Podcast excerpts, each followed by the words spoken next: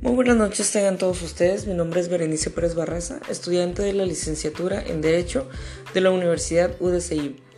En esta noche voy a compartir con ustedes el tema de la importancia de los órganos constitucionales autónomos, específicamente la CNDH y el INE.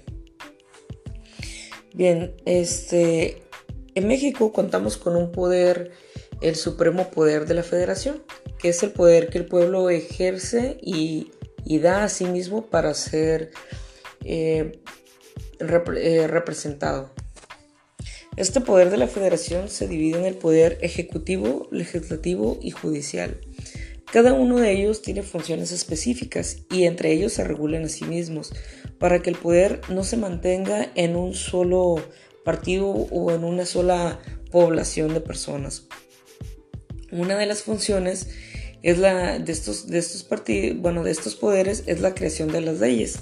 Entre el poder ejecutivo y el poder legislativo se generan leyes y se aprueban, mientras que el poder el poder judicial hace valerlos en la población.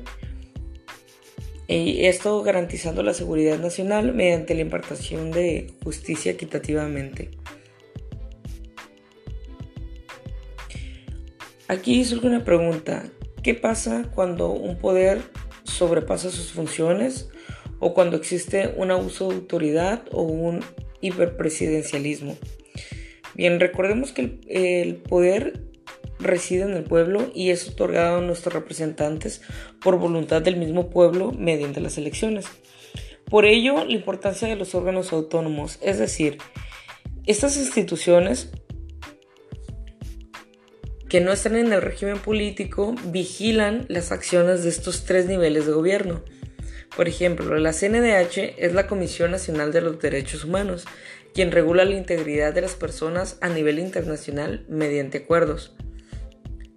La CNDH vigila que los derechos de las personas sean respetados, que no exista un hiperpresidencialismo, que se respete la seguridad eh, jurídica de una persona, que se respete eh, la igualdad, la libertad, eh, la libre expresión, que una persona no sea subajada o sometida por una autoridad, porque toda persona merece ser respetada. Un ejemplo así.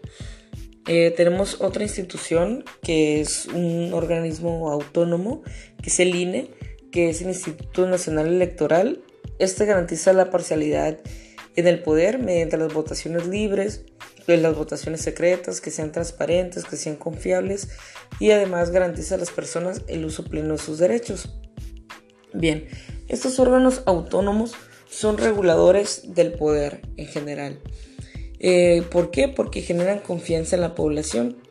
Eh, estos órganos, si no existieran, la división no, no podríamos regular el poder de nuestros gobernadores.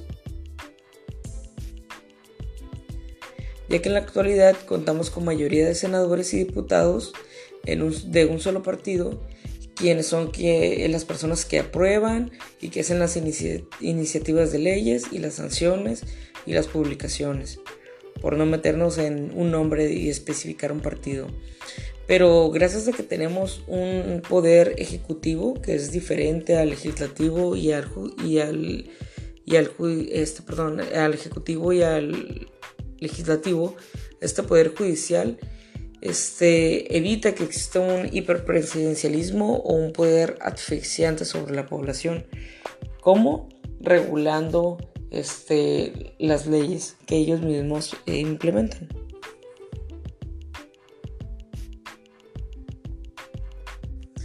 Bien, a grandes rasgos la importancia de los órganos autónomos es que regulan el poder y que podemos acudir en cualquier momento a estas instituciones y ellos pueden salvaguardar nuestros derechos.